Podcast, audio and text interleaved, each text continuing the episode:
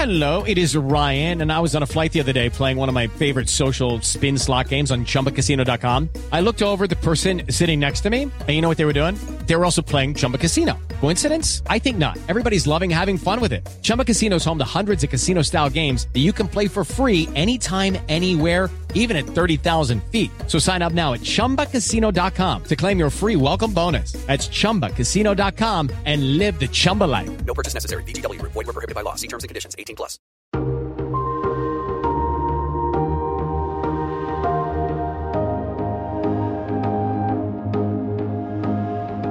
From Variety, celebrating more than 117 years covering the business of entertainment, this is the Award Circuit Podcast. The world is an incredibly complicated, nuanced place. And um, as Ray Dalio says it, there is a new world order that is emerging in our lifetime. And we are saying goodbye to the, the world order that was created post World War II. But I don't know if you sense it, but I very much sense it. If you see the way Russia, China, Iran, um, and UAE are all working with one another, and the United States is not brokering that deal. And so, you know, while we're all doing award season chatter, just best believe the new world order is is shaping itself up. And in 30 years, I think the world that my daughter and son are going to be living in is going to be very different. But I think it'll be in a good way less myopic. But there is also a thing where I don't think we're we may be the world leader in the same way. Comedian Hasan Minhaj has a lot to say in his deeply personal Netflix special, The King's Jester, and plenty of things to say about the world as well. I'm Michael Schneider, and on this episode of the award winning Variety Award Circuit podcast, we talk to Hasan Minhaj about The King's Jester, including what's on or off limits when it comes to his family. We also discuss Netflix's decision to pull an episode of his series Patriot Act in Saudi Arabia, his current attitude towards social media, parenthood, and whether he would take the Daily Show job if asked. It's all next on this edition of the Variety Award Circuit podcast. Stay close.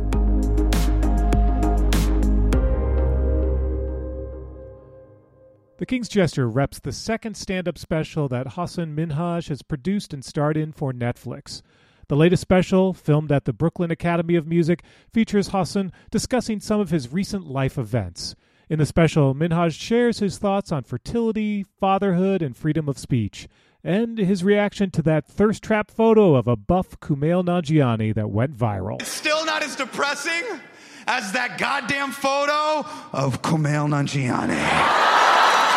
Fuck this photo. Don't clap. Don't you dare clap at this photo. This is a personal attack. No, this is a personal attack. When he dropped this photo, he low key tagged every brown dude in this room. Do you understand? He tagged all of us. He's like, hey, what's up, man? I'm Kumail. What's up, man? I'm from Karachi. What are you doing with your life? I'm like, fuck you, Kumail. How dare you show white people what we could look like? That's why I love Aziz. I love Aziz. He set the bar right where it should be. Do you understand? Five foot two, built like a laddu. He's eating pasta all day, right? He's just like, ooh, yummy, ooh, ooh, pasta, ooh, rigatoni, yes,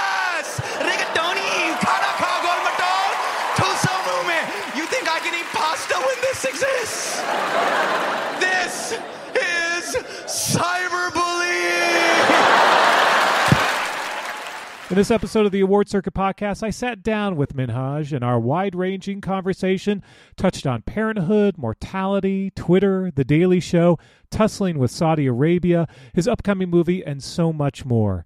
We began by getting meta and discussing podcasts themselves and how Minhaj limits himself on how many he does. This is a compliment. I don't do that many. Yeah.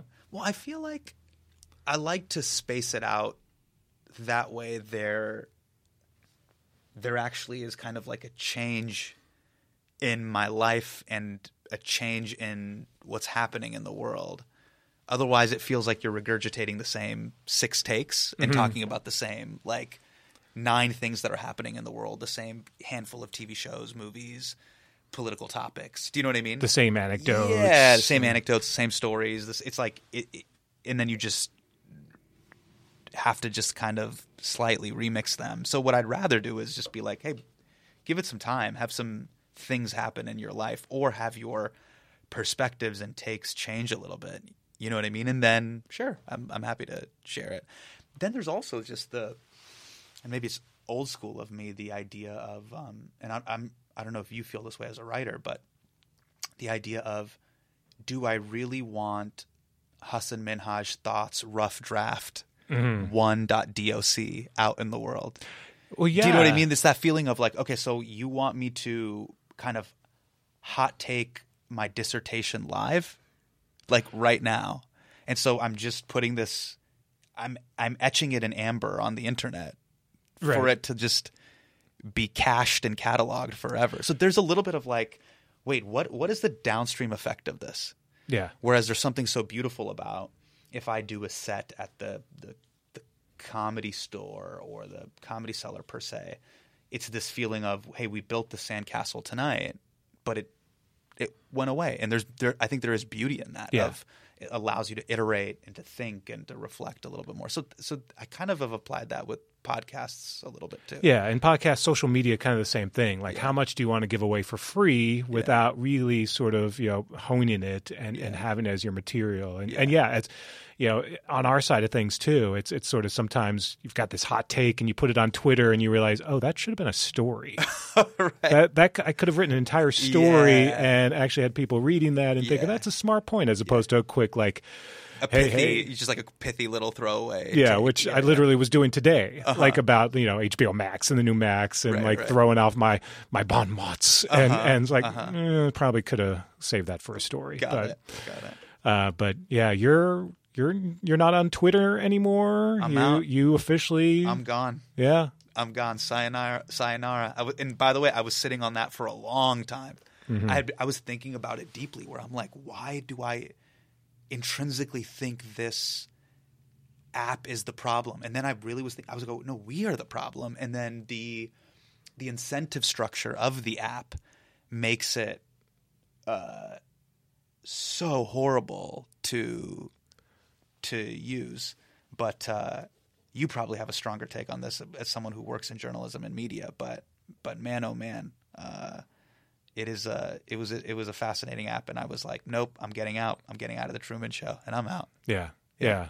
I mean, was it time to just the the, the Elon uh, sort of apocalypse over there, or You know, you know what's so funny is even my take on the show was we all want to blame Elon, but the problem is us.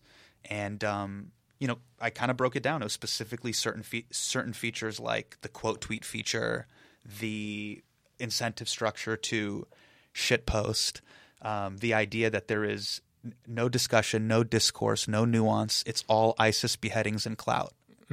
You know, Yeah. Has anyone ever, uh, you know, conceded and said, "Hey, that was a really good point" after your dunk or thread? You Yeah. know, and so there was that part of it where I was like, "Yeah, I, I, I don't think this is good for nuanced discussion or dialogue.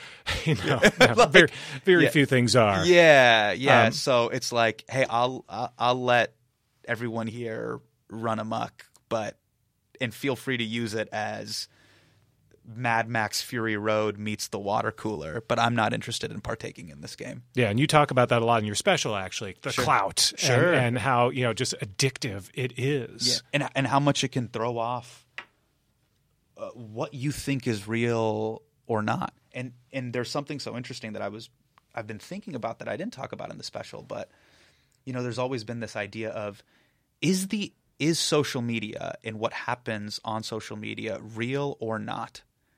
And I think it's safe to say now that tweets and what you see on the internet is used in congressional testimony and litigation and lawsuits, it's no different than fiat currency. Yeah, it's this amorphous idea, but it's real. Mm-hmm. You know, it's both of those things. It's nothing and everything at the same time. And I learned that, you know, in my years at the Daily Show when I saw the rise of Donald Trump.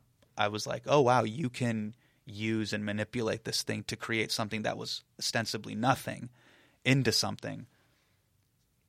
And I'm, it has a profound effect on me, even though I know that. Mm-hmm. You know, like you see the likes, the comments, the retweets, the engagement. And in a way, it has root access to your brain starting at 8.15 in the morning. yeah, Like yeah. it is just boom, just straight free based to my dome in a way in which it never was before. And are you still on, even though you're not posting? Are you still reading it? Uh, I mean, it's, it's not on not on Twitter. No, No, no, no. not on Twitter. What no. what what do you use? What uh, Um, kind of social media are you on these days? I'll read. I'll read the Times. I'll read. I mean, of course, I'll you know I'll read the news, but you know I have a, a guy that works at our company that that does the socials for me, and uh, so you don't have to be on. But do you do uh, anything personal like Instagram, or, or do you have like private accounts that you use to sort accounts? of? Yeah, yeah. Because a lot of a lot of celebrities do. you know I have I, I just have like uh you know like private signals with family members and little WhatsApp threads Yeah. uh, with with my friends overseas and uh, family overseas, but that's really that's really it. And that does a trick, and that's how you can share family Yeah. photos and all yeah, that. and all that stuff. stuff of like, how are you? What's going on? What are you What are you up to? And then if I if I really am curious, you know, I'll go to Variety.com or I'll open up the New York Times app and actually read it, um, and then just see. Okay, I'll I'll go to the editorial opinion section or I'll read what you know what the kind of cover stories are, and that that's kind of you know my media diet, in the sense of, um, do I feel like I'm missing anything? you know, I'll I'll be candid. Uh, whatever you know, infights that are happening between the blue check Twitterati, I'm not particularly interested in that because I don't think that's the big picture. Mm-hmm. I think it's these, you know, back alley fistfights that are happening, you know, just between people in the lunchroom online. It's not a major piece of legislation being moved forward, or it's not a, a massive systemic change that would make the front page of the news. But so, I, yeah, I feel I feel a lot happier for it. Yeah. Yeah. Yeah, Since, you sort of stepped away, do you, do you do you feel like you're missing anything, or do you still feel like I know what's going on? I don't need that in my life. Yeah, I- I I totally feel like I I know what's going on, and the perfect example of this is: Do you need to know what Bean Dad was? You remember when you were on Twitter? Yes. But Bean Dad is the perfect example of what a waste of time, focus, energy, and attention. Bean Dad is the perfect example of what are we doing here? We are not serious. And by we, I mean everybody that's part of the blue check celebrity media ecosystem. What is happening here? Yeah. And Yeah. again, I you know on the special, I indict myself of oh, I know what I can do. I can make a little piece of micro content, and people will get angry about it, and rinse, wash, repeat, and I can just ride the clout wave. Um, and and you know, I have to check myself and check my intentions and go, hey, are you doing this for the right reason? You know, Yeah. Well, the, something I explored in the show. the blue checks are going away. Uh, I don't know if you heard. So What- what is it that's, now? That's the latest thing. Oh, is got it. apparently Oh, got it. Elon chose uh, 420. Uh-huh. Um, you know, because he's he's he's a he's a cle- Right. he's a funny dude. Yeah. he's a clever dude. LOL. So 420, he's he's pulling the, the blue checks from everyone. Uh, So I think you know. I mean, I, I think he just picked the wrong game. If you think about the businesses that he's deciding to do, you know, renewable rockets, batteries. I mean, these are like in, incredible feats of science and engineering, and these massive human efforts that are that are jaw dropping and inspiring. And but then to do to buy a media company, it is I, I think he's he's quite overwhelmed now to understand that it is an EQ game. It is about people's thoughts and feelings, and it is a messy gray thing. It is not physics, you know. So when you talk about, um, you know, how the algorithm is curated and censorship, that is a very robust, highly detailed. You have to really get into the weeds of thinking and thoughts in a way in which physics is very black and white. So I think for him, he's just playing the wrong game. Well, and he's he's not serious about it anyway. I mean, Yeah. this is one big troll game to him. It's one big joke. It's it's a multi-billion-dollar joke, but Yeah. it's it's stunning. It's stunning. Um, by the way, do you have at least like a Google alert on your name? Do you? How much do you pay attention to what people are saying I'll about have you? I'll have Prashant and Tyler just tell me, you know, hey, what's going on? It's I'll be honest, man. It, uh, there's been there's just times where, you know, just and even as a husband and as a father, even though you know, I present to be like this guy that's like, yeah, I'm on stage and I'm doing my thing. Like, yeah, my heart can't take it. Sometimes I'm like, hey, this just it feels. uh it's painful. You know, it's just painful to hear to to and to know that um Ball Drape 79 has access to my emotions at 7:48 a.m. as I'm driving my 3-year-old son to preschool. That's not fair to him or, you know, to me. Yeah. So it was it's it's that sort of stuff. That's like yeah, I'd rather opt out. Well, it's tough. I'm, I'm sure for you. I mean, as as a stand-up who you know talks about his life and gets Sure. personal. You know, in, this this special, you get very personal. Yes. You're you're you're you know you allow yourself to be a little vulnerable in talking Yeah. about yourself and your family. Right. Um, you know, how do you sort of walk that line? In you know, I. I I, I'm sharing these stories, Yeah. but I still need to protect my family. I need to protect all this. The, the topics that you kind of get into a little bit in this special, but Right. I'm, I'm sure it sounds like you've thought a lot about that over the past couple of years. Yeah, you know, one of the big things that I was thinking about is can you do the right thing for the wrong reasons? And I think that was an overarching theme that shaped um, the King's Jester and a lot of the work that I've done since, per- personally and professionally. But, um, you know, w- whether it was, you know, tussling with the Saudis or going after Alden Global Capital, you can you can be right in your position, but the way in which you go about it, you can do it for the wrong reasons. It can be for clout or fame or attention. And I'm sure you've certainly noticed that in the media too, that there are people that are, are you really doing capital J journalism or is this a play at a book deal? And that, you know, we don't have to have that conversation here, but I'm sure privately on iMessage, you've had that conversation with colleagues of, oh, this person isn't serious about this. This is a play for some other thing. I think the same thing goes for the work that I do. You know, if I'm sincere about it, then I should go about it the best possible way. And now that I have um, a wife and kids, the thing I've talked to my partner about is, you know, Beena's told me, you get to say whatever you want on stage and we have to live with the consequences. And there's oftentimes a frustration, which I understand is it feels like I get to be driving the steering wheel of our family's life with maximum amount of agency, and they get very little of that. And that fundamentally isn't fair. So uh, the rule kind of I've had with my with my wife is uh, hey, is it cool if I open mic and workshop this at the comedy clubs, but before it goes to theaters or Netflix, can we go over the Google Doc and say yay or nay? Which which is basically like having the artistic freedom, and and I really appreciate this from a partner. Um, having the artistic freedom to say and be whoever I want to be, but then for us, before we hit publish, for us as a family to go, hey, are we cool with this? Because once we hit play on this, it crosses this Rubicon where it's no longer us. It's it's on the other side of it where it can be reviewed by people, it can be commented on, it becomes part of popular culture. It's not ours anymore. And are you okay with that? And I think we worked through that in our marriage. We worked through that through therapy, and that's where we're at right now. Um, At, Yeah. at, at what point does she actually see you perform, or does she? Does she prefer not to actually go to the the show and, and see you on stage? You know, it's funny. It's like it'll get to a, a place where if I um. So right now I'm working on my next show, and it, I have about like 30, 40 minutes. It's not it's not ready for kind of like broadcast just yet, or it's not ready for the big stage per se. It's still drink. It's still at the two drink minimum level. Like if you come in and you see me at the improv and you paid fifteen bucks, like all right, let. I, it, it's about there. You get what you paid for. These are like the fifteen dollar jokes. These aren't like the Radio City Music Hall jokes. yeah.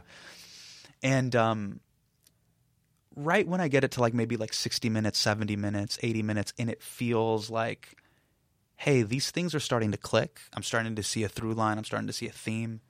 Um, do you want to take a look at it? Then, you know, I'll have her come out. And it'll be maybe at like a small theater, like maybe like a 200 seater or a 300 seater. And, uh, you know, there's been things where she goes, hey, can you lift that? You know, like not comfortable with that that part of the our fertility story. Like I'm not comfortable with that, and I go like, of course, you know, because it's our story. Yeah. Or, hey, um, this is something that feels like it's mine or ours that I think is best to remain private, and I go, I totally understand. You know, How how are the kids, by the way? How how They're good. how old are they? uh, five and three. My daughter's five now. Yeah. Yeah. My son is three. So yeah, she's in preschool and he's in preschool too, and she's about to start kindergarten, which is yeah, it's crazy, man. And and what's wild is, um, you know, I look at like my son who's three and my father who's seventy three, and I'm like right in the middle. You know, I'm 37, so I feel like I'm in the halftime show of my life. Mm-hmm. And I look at my dad and my, my son, they both use the iPad the same way. so I'm like, my three year old's watching YouTube videos, and I'm not explaining to him how to use the iPad. And my 73 year old dad is also using the iPad watching YouTube videos about two very different things. Yeah. Like my dad's watching like Fareed Zakaria, and my son's watching slime videos. But both of them are just equally just enthralled and scrolling and locked in. And I'm somewhere in the I'm in the middle, but it's wild to see my kids are getting older and as they get older i feel my age mm-hmm. i see all this possibility and growth in them. And then my my parents are getting older. You know my mom had both of her knees replaced recently. My dad he has diabetes so he has to take his insulin. I'm i'm i'm seeing their mortality. And that's a weird thing where it's like i'm kind of the um elder statesman in the house. And some people experience that experience that earlier in life. I'm experiencing it now, but that is a very, um, very weird thing that I'm processing right now. And all three of these things need me equally. Like my children 100% need me. My partner 100% need, needs me. My career 100% kind of needs me it never felt like that. Even five years ago, six Yeah. years, I was ta- talking to my wife about that. It felt like five years ago when we were trying to get pregnant. It was still just kind of us. The world was filled with kind of possibility. You know, oh, oh, the show's on hiatus. Do you want to go to Costa Rica? There's, it just felt like there was limitless options, and we didn't have to answer to so many things. And now it feels like I have to make very hard choices, and they're mutually exclusive choices and it feels like adulthood is just hitting me in the face very hard. Because if we go left, we cannot go right. Yeah, you're in the prime time of that right now. Because, you know, Yeah. 10, 10 years from now, when your kids are teenagers, they're going to have a lot more sort of control over their Yeah. lives and, and you'll be able to pull back again. a- Are you in, are you in that window? Yeah. So what does that what does that feel like? It feels like you have a little more of your life back Got it. again. Um, you know, when they're able to sort of they they have their own lives to some degree, and Right. and uh, you know they have their own thoughts, their own feelings, and you know they they don't need to be, uh, you know, babysat. Yeah. 24 hours a day. Yeah. And so you do have a little more time again to yourself. You can leave them at home. You can, you know, have a little bit more of a life again. And so you're going to get to that stage, but right now you're not at that stage. How do you look at kind of life and mortality? Are your parents still alive? Yeah. Wow. Have you come to terms with the idea of all that stuff of, pa- parents passing and stuff like that? Because I had a long conversation with Ronny Chieng about it, and it was uh, it's something I'm not. I don't know if I'm I'm ready for just yet. Not at all. I'm not ready at all for it. Yeah. Uh, Yeah. and and it is something that I think about every once in a while. As Yeah. uh, you know, my my parents had me when they were young. So Got even though I'm you know a good decade older than you, my parents it sounds like are about the same age as your They're in their parents. 70s. Oh, wow. Yeah. Got it. so so that's the good news. Is I you know my parents rel- are still relatively young, but yeah, Yeah. it's the same thing, right? I mean, it's it's uh, It's funny. Ronny was talking to me about it, and he just said, you know, his father passed away quite suddenly, and um, who's an, who's an amazing human being. And um, uh, Ronny goes, uh, "Hey, just make sure you have all their passwords and the bank account stuff and the like all these little things. Who owns the house in Sacramento? You know, my parents still live in Sacramento. Who who who does this belong to? Is everything paid off? The Wells Fargo p- pins and all, just these like very basic, simple things. And just as he was walking me through it, I was like, I'm not ready to process this, even though I need, I know I need to. Like this is a real thing, you know. And he was like, Yeah, I had to fly back to Malaysia and go through, de- you know, I was like almost like this investigative reporter up for my family, you Yeah. know? And so it was just a, it was a thing that I realized I was like, oh man, I'm, I'm in this. I feel like I'm in the halftime show. It's the Yeah. Super Bowl halftime show of my life, but it, it's very intense. The third and fourth quarter matter a lot. Well, you know what's what's interesting going back to the kids for a second, uh, and and sort of you know one of the things why I wanted to bring them up was you know right now you know you mentioned. Uh, you know, you need your wife's clearance. You know, you're sort of sharing the show with her, but Yeah. but obviously, as the kids get older and they suddenly have opinions, and suddenly their opinion matters, Yeah. and it's not just you know having to clear things with her anymore. It's eventually going to have to be clearing things with them as well, and they're Yeah. going to have a lot of say, and they're not going to want you to say a lot of things. Yeah. they're going to be a lot more embarrassed than your wife ever. And so, Uh-huh. are you prepared for that? And realizing, oh man, they're not going to like this. You're going to embarrass the hell out of them. Yeah, I mean, I think the biggest thing that I've that you know uh, I've tried to do thus far is kind of you know like uh, protect their identity as much as possible. So, for example, uh, I don't reference them by name, so you don't. Yeah. You know, they're kind of their names, their identities, all that stuff is kind of protected. I minimize as much as I possibly can of um, their eyes and certain things appearing on you know social media to, to the best of my ability. Um, You showed a cute photo of your kid on the, on the special, yeah, but yeah, yeah, we got one photo there. But, Yeah. but I tried to the best of my ability to be like, all right, um, you know, as long as you know. But that that photo was linked to a pretty pretty great fifteen minute story. So I I, know, mean, that's, it- it's pretty it's pretty vital. Otherwise, we don't we don't have an act one here. Right. well, what am I going to do? Right. But yeah, you know, it's going to be really interesting to also know that so much of my career is built on what's your take and analysis of the world, and they may be like, "Dad, what are you talking about?" And I'm I don't know if I'm ready for that just yet. Um, but I they'll from what you're telling me, I guess they're going to humble me pretty quick. Oh yeah, yeah, and they're going to have a, a, a lot to say in terms of what you do in the future, where you go, Yeah. what what uh, you know the direction uh, of the family is. Yeah. so Yeah. uh, that's that's the interesting next stage. Right. So en- enjoy the fact right now that you basically have free reign to force Right. them to go anywhere Right. you want to go. They have to come with. Right, because you're right. The high school, it's like, hey, I got my friends, I got my life, I got soccer, I got this. Like, what do you mean we got to go to Nashville today or whatever? Right, right. Yeah. I'm not going. Yeah. So Okay. that's I was hoping for like words of wisdom and optimism. You're like, no, it's gonna, it's it, it's it's gonna get. You'll be free in some ways, but then they're they're also going to be really. That's always the you. case, right? Yeah. I mean, you've already experienced that. Like Yeah. you don't have to change diapers anymore, but Uh-huh. now you have to take them to school. Or you- Yeah. there's there's always there's always something. The game So, keeps changing. yeah, yeah. Um, so speaking of kind of the you know where things stand with with you, Yeah. um, you know, obviously you got to, you you uh, guest hosted a Daily Show a while ago. Yeah. So where do things stand there? I mean, are you in the running for that gig? Would you want that gig? You know, I was. uh It's funny. I was having a conversation with um everyone at the show, and well, actually, two things. The first is I am so pleasantly surprised at how fun the guest hosting week was, and how cool it's been to see different people guest host the show. Um, this was before my time, but I heard that there was even a time with Carson where they had guest hosts and people came in. But what I what I've loved seeing is just the the gamut of talent between someone like Leslie Jones and then Marlon Wayans and then John Leguizamo to Chelsea Handler to Sarah Silverman, and everybody's got their own different kind of take or spin on things, which has been really cool to see. And I think it definitely has added a level of unpredictability to the to the form. You know, whether or not you love the show or not, I don't know what Roy's going to do on Monday versus what Chelsea Handler's going to do the following Monday. Like that feeling of who know who knows what they're going to say, and they have such a unique purview on the um, on the world. I did not anticipate that it would be so fun to watch, and I, I've been pleasantly surprised at like how how fun it, it's been to watch. And I got to give give the writers credit. The fact that you have to completely just change the whole direction by Thursday. By the time that host is done, all right, we got to start all over again Monday. It's so impressive. Um, and then in regards to wanting to do the show, you know, that show really kind of launched my career. And I was thinking about this. I think the show, it, I, I believe it was launched in the late 90s, 96, I believe it was launched.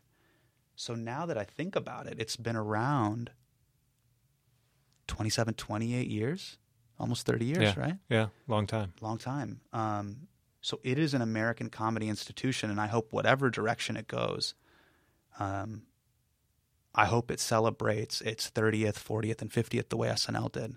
Because as a, as I've traveled the world, you know, whether I've gone to India or South Africa or Latin America, people know what the Daily Show is around the world. It's a pretty cool thing, and Yeah. people look to that thing as a you know we need a daily show in Brazil, meaning we need this kind of daily political satire, biting, cutting, irreverent type of show here, and you guys have you and you guys in America have this thing that is this institution of irreverent satire that we see around the world, and I, traveling this past year has reminded me of that of like oh that's really cool. And i hope that that tradition continues. Whoever does the job you know what i mean But do you do you miss? I mean, Patriot Act was cut short in its life. Do Yes. you do you miss that that platform, that opportunity to? i'll tell you what i miss doing the elections on that on specifically the daily show or election years are so fun it was so fun and patriot act ended right during the election cycle Yeah. it, was, it ended during covid unfortunately and uh, I remember going to the um, the DNC and the RNC and doing like the live election night coverage. It was such a fun way to take everything that's stirring around in your head and in your heart and and putting it into something, giving it some, you know a f- that having that vehicle of comedic catharsis is so fun, you know, because everyone's doom scrolling at home anyways. So Yeah. you might as well have somewhere to put it. Um, and then there's also something really beautiful and zen about, um, and Colbert has talked about this, about the the joy of creating something and then letting it go. That being kind of um, its own beautiful thing. That's that's interesting and beautiful in and of itself. It it it doesn't have to last the test of time, and that's okay. It was for that day. Just the act of creating it was was um, fun. And when I guest hosted this past time, I could feel that. When I when I was coming up as a correspondent, you just it's it's like making it an, on SNL. You just want to make sure your sketch gets on. Like, did my field piece air? Does John want me to do a chat? Does Trevor think that I can do an act two piece? And um, getting to guest host it was just one of those really cool things. Of hey, we did our Monday episode. I did my little bit with this, and we did this thing with Giannis, and cool. Tuesday we start anew. You know, we pour ourselves back into it that way. Um, so Yeah. that part is really cool and really fun, and you have to embrace that for what it is. It's so different than making a TV show or a movie. You know, You still haven't answered my question. would I want to do it? Yes, if if asked, would you would you serve? Um, I'm definitely open to the conversation, but Mm-hmm. it's also, and, and again, to go back to the special, that's a family conversation. Now. Yeah. it's a very different conversation that, um, that it than when I first got hired at the show when I was 29. Yeah. My life is in a very different place, and so that's a bigger like life family conver- convo. Yeah. you know, and it changes a lot of things. You know, Yeah, yeah. No, I mean it's it's a great opportunity, but it is also an all consuming all job. all encompassing, all consuming thing. And and there's a lot of people again, like like what I've talked about when I, when I shape my act. Other people have to live with the consequences of what I say, and um, I just want to make sure everybody, if that were to ever come to fruition, hey, are we all on board with this? You know, There's also, do you think there's that expectation now, and even that pressure of, you know, the the Daily Show now holds this position of of almost, you know, as as journalism has faltered a bit. I mean, the most recent example is how disappointed so many people were over Lesley Stahl's interview with Marjorie Taylor Greene, Right. and how she just didn't hold that woman's feet to the fire the way, say, a Jon Stewart would. Right. And we see this time and time again where it felt like, and it still feels like, uh, shows like The Daily Show Mm-hmm. and like you. I mean, when you would do your pieces on, on Patriot Act, Right. I mean, you're coming in there and you're like, you're coming, you know, blazing with the facts and the Sure. questions and the kinds of hard, uh, you know, questions that journalists aren't really asking maybe because they're too afraid of being painted as biased et cetera and you don't have that same sort of fear but Sure. there is that position now of of having to do the job of journalists Sure. that journalists aren't doing You know, I, I, I, I- first of all, one of the things I talked about in the King's Jesters, I there is this there is this thing where people have quote unquote gone after journalism, but I do want to shout out some of the local journalists and journalists that are doing incredible work, and I touched on it briefly in Patriot Act, but also in the King's Jester. You know, never forget it was local journalists that were the ones that broke the story on uh, the R. Kelly case, the Jeffrey Epstein case that was the Miami Herald, the Chicago Tribune were the people that broke the R. Kelly case. So beyond the, the Twitter clout chasing bullshit, there are people that are doing deep investigative reporting. I'm talking about not some, hey, this is my hot take and I just spouted it out. No, no, no. I'm going down and getting public records, cross checking, verifying, real uh, dirt underneath the nails, nerd shit. Mm-hmm. And I got to tip my hat to those people. So those people are are proper journalists and they are breaking news. And that is very important. When it comes to what's what's kind of happened with the comedy satirists, I call them, where we play quote unquote fake uh, journalists or you know make believe journalists, as uh, George Carlin said this best, where uh, comedy is a low art form. We're just barely above clowns and magicians, but we are with the people. And I think one of the things that um, great interviewers, the Jon Stewarts, do is not only do they have an incredible amount of intelligence, but they also have a PhD in what I call "come on, bro" level with me. Mm-hmm. you know what I mean? Yeah. Where there's like the okay, I hear your talking point, but j- just level with me for a yeah, second. Yeah. Like, can we just be honest? Which is that it's it's like, can we just cut it out with the LinkedIn energy? I hear your talking point. Give it to me like you would on iMessage, because I know this isn't true. Funny enough, I kind of had that that exchange with Kevin O'Leary mm-hmm. on the Daily Show when I interviewed him.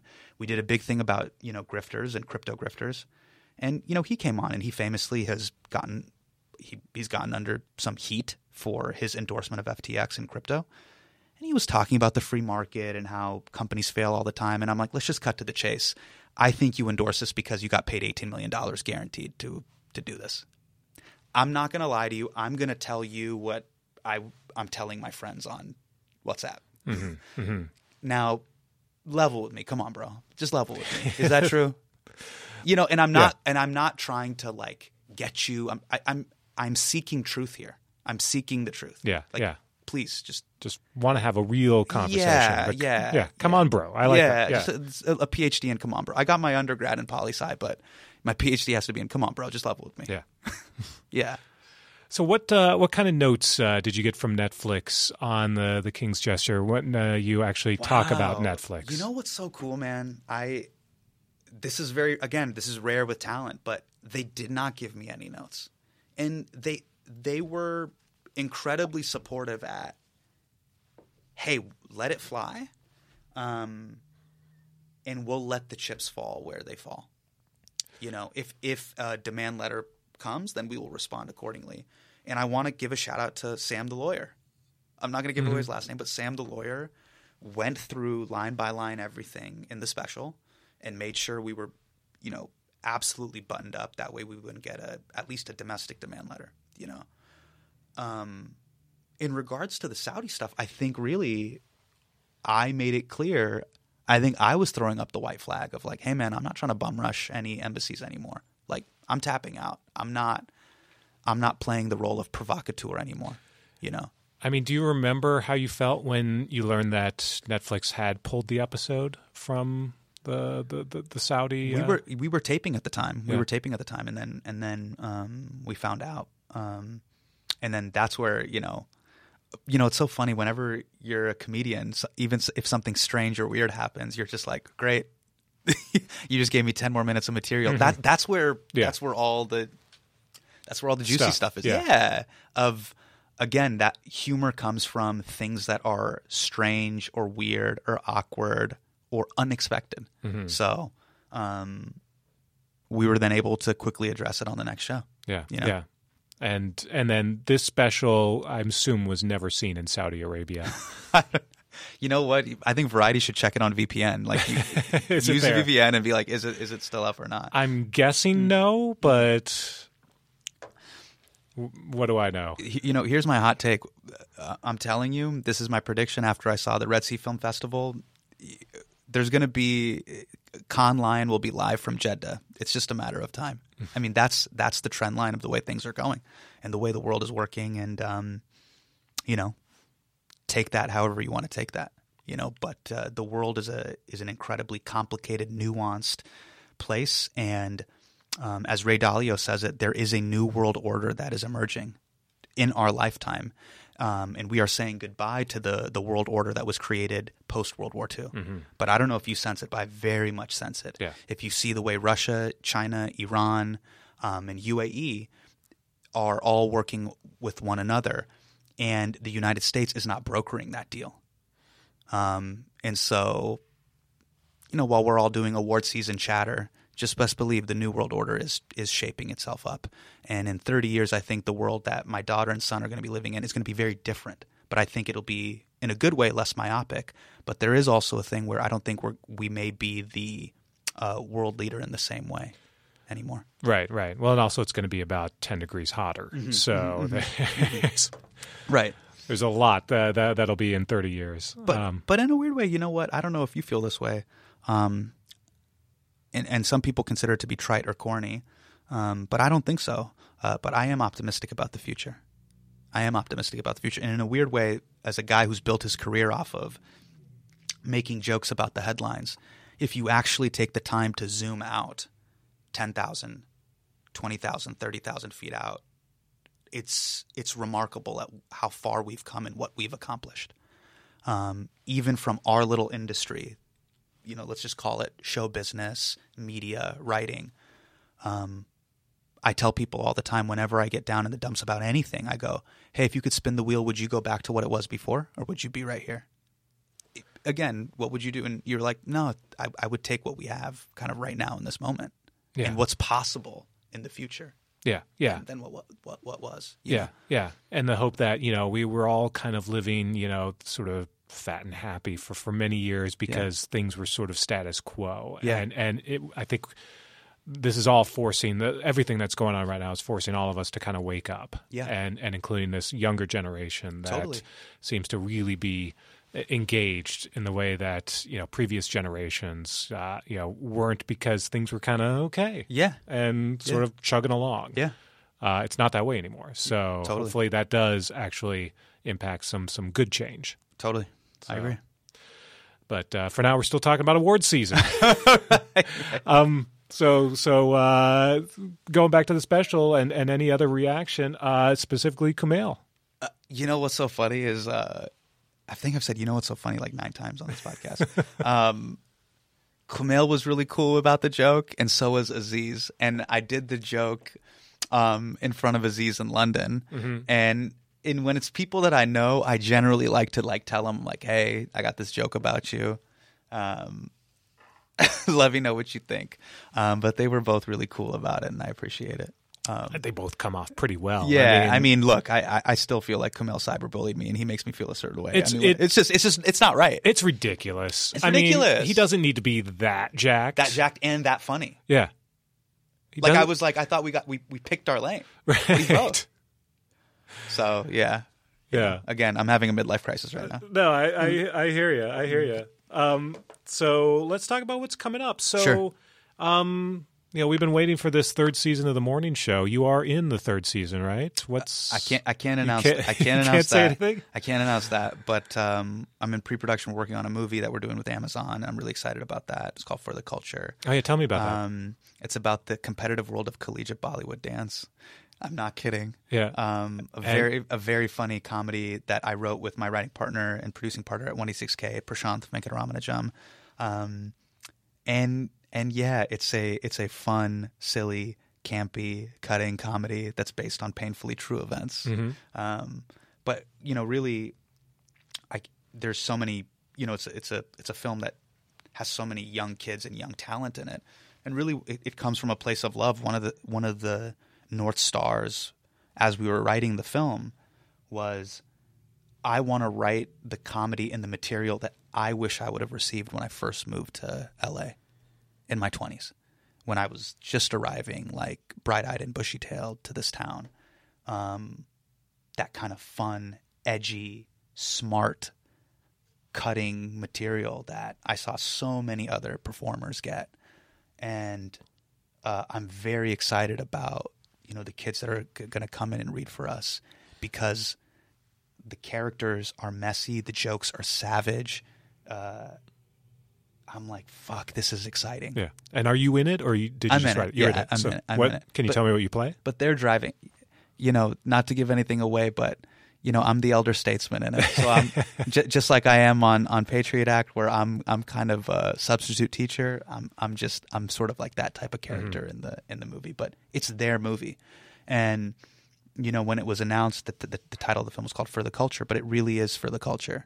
Um, and one of the things that I think is so cool right now, if we're just you know obviously I'm here and we're talking about awards and everything that's happening, is uh, the the film industry and the TV industry has profoundly changed for the better, and I think it's awesome. It is awesome. Um, you know, they always say that uh, there's that, that old saying, "The world is a big place," but actually, what's been cool about the internet, digital, and streaming is it's made the world a smaller place.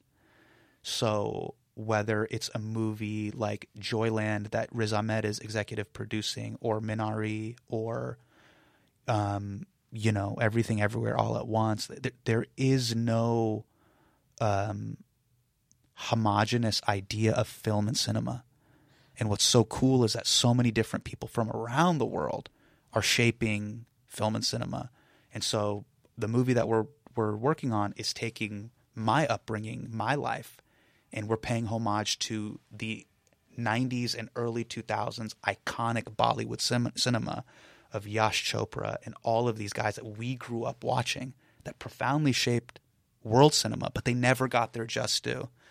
And so for me and Prashanth, we wanted to be that bridge to bring that type of musical comedy to America. Not to, you know, not to flex, but when people go, "Oh, I love Chicago. I love La La Land." They're such great musicals. I'm like, "You guys haven't seen musicals. we do musicals." You know, and I wanted to bring that in a cool American diasporic way, the way we celebrate it around the world. American desis and UK desis. We all are a part of this very unique culture that um, we want to share with the world. And I just feel like um, what excites me the most is I'm at this period and this point in time where I can bridge those worlds, you know? And uh, let's see where it goes. Yeah, and you're doing that for Amazon. Amazon, yeah. And uh, is that going to be in theaters? We'll see. We'll You know, see. yeah, I, we'll see. We- You know, I saw the the recent announcement that they're going to try to start doing theatrical, which I think more, is exciting. Yeah. Yeah. So we'll see. Yeah. Yeah, no, and you're right. I mean, that's one of the the you know great things about this streaming revolution is that there have been so many more opportunities, Totally. and storytelling is really expanded. So. Yeah, and I'm sure you know you you must have felt this too, where you had to be a specific type of cinephile to to appreciate and love international cinema.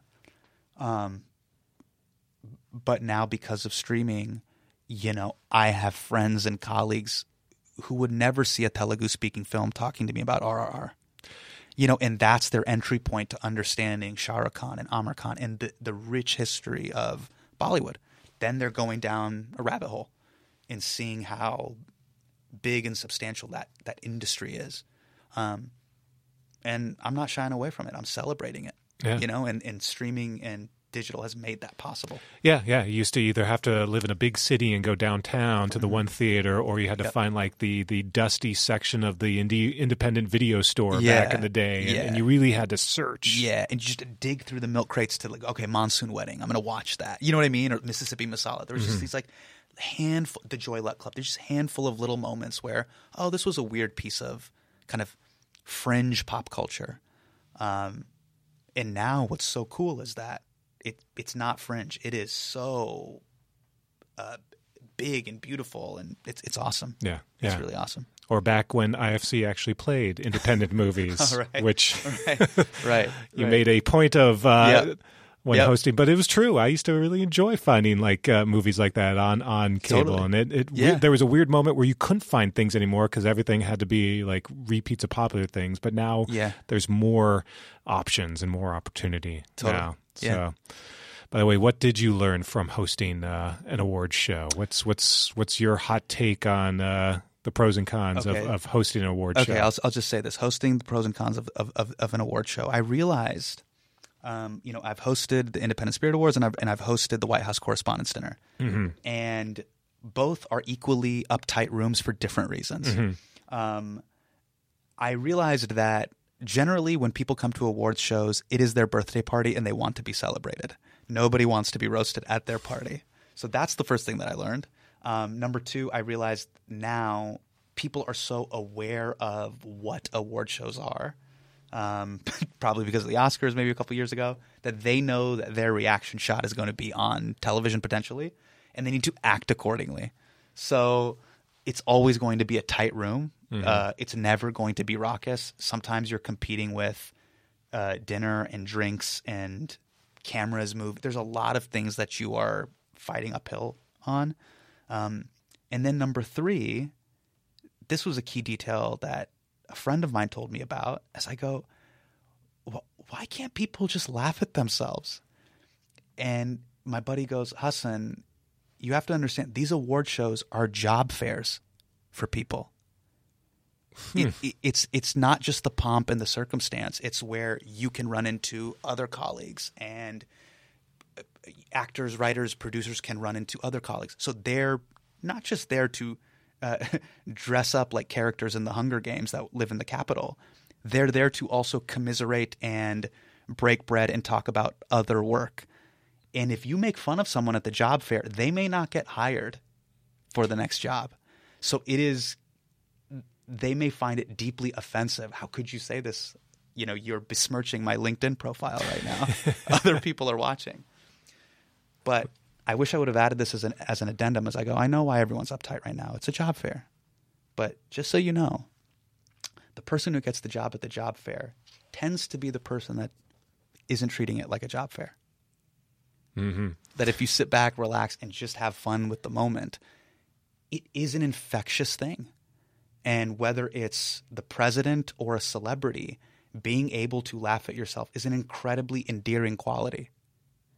You know, it, Yeah. it lets people know, like, hey, I am I am no better than you. Um, and by the way, for people in positions of power, there is nothing better that that pe- that the employees love more than the boss being made fun of. Just for a moment, you know, it humanizes you Yeah. in front of everybody. So that Yeah. those are the lessons that I've learned from award shows. Um, and maybe the next time I do I, I do an award show, I'll do that announcement up top. I go, listen, there's two ways this, this could go. I could do a very boring f- filleting of everyone's ego, or we could like really have fun. Yeah. Which one would you prefer? And I and I could prepare two sets. so it's like a choose your own adventure. Yeah. Yeah. Yeah, yeah, yeah. So I go, I, I have this, this. This one is called spinelessset.pdf, and this is called bitingjokes.pdf. You choose. Right. Right. You choose, and I just open it up to the room By I show go- of applause. I go, I go. We're gonna vote on this right now, and just go down the line and be like, all right, Yeah. you chose. Yeah. Or just just point to like Cate Blanchett and say, Cate, it's up to you. It's up to you. It's- it's- what type of show are we getting? Yeah, it's all up to you, So Cate. so so yeah. So I think those are the things that I've that I've learned from uh, from from hosting some of these shows. Well, I hope to see you hosting another one soon. We'll see. Yeah. Well, Hasan, thanks for uh, stopping by. Thanks for having me. Great seeing you, man. Appreciate you. The King's Jester is now streaming on Netflix.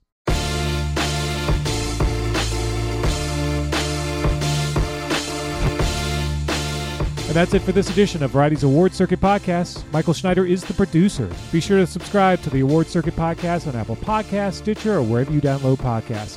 Also, head on over to Variety.com and click on the Award Circuit tab to find the latest awards predictions and key races, as well as your daily fix of news, analysis, and reviews. For Jazz Tangcay, Emily Longeretta, and Clayton Davis, I'm Michael Schneider, and we'll see you on the circuit.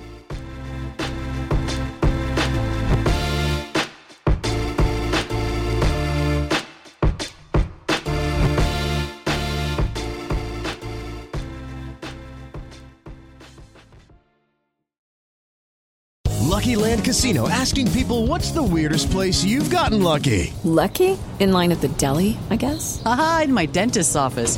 More than once, actually. Do I have to say? Yes, you do. In the car before my kids' PTA meeting. Really? Yes. Excuse me, what's the weirdest place you've gotten lucky? I never win and tell. Well, there you have it. You can get lucky anywhere playing at LuckyLandSlots.com. Play for free right now. Are you feeling lucky? No purchase necessary. Void where prohibited by law. 18 plus. Terms and conditions apply. See website for details. Step into the world of power, loyalty, and luck. I'm gonna make him an offer he can't refuse. With family, cannolis, and spins mean everything. Now, you wanna get mixed up in the family business. Introducing The Godfather at ChumbaCasino.com. Test your luck in the shadowy world of The Godfather slot. Someday, I will call upon you to do a service for me. Play The Godfather now at ChumbaCasino.com. Welcome to the family. No purchase necessary. VGW Group. Void where prohibited by law. 18 plus. Terms and conditions apply.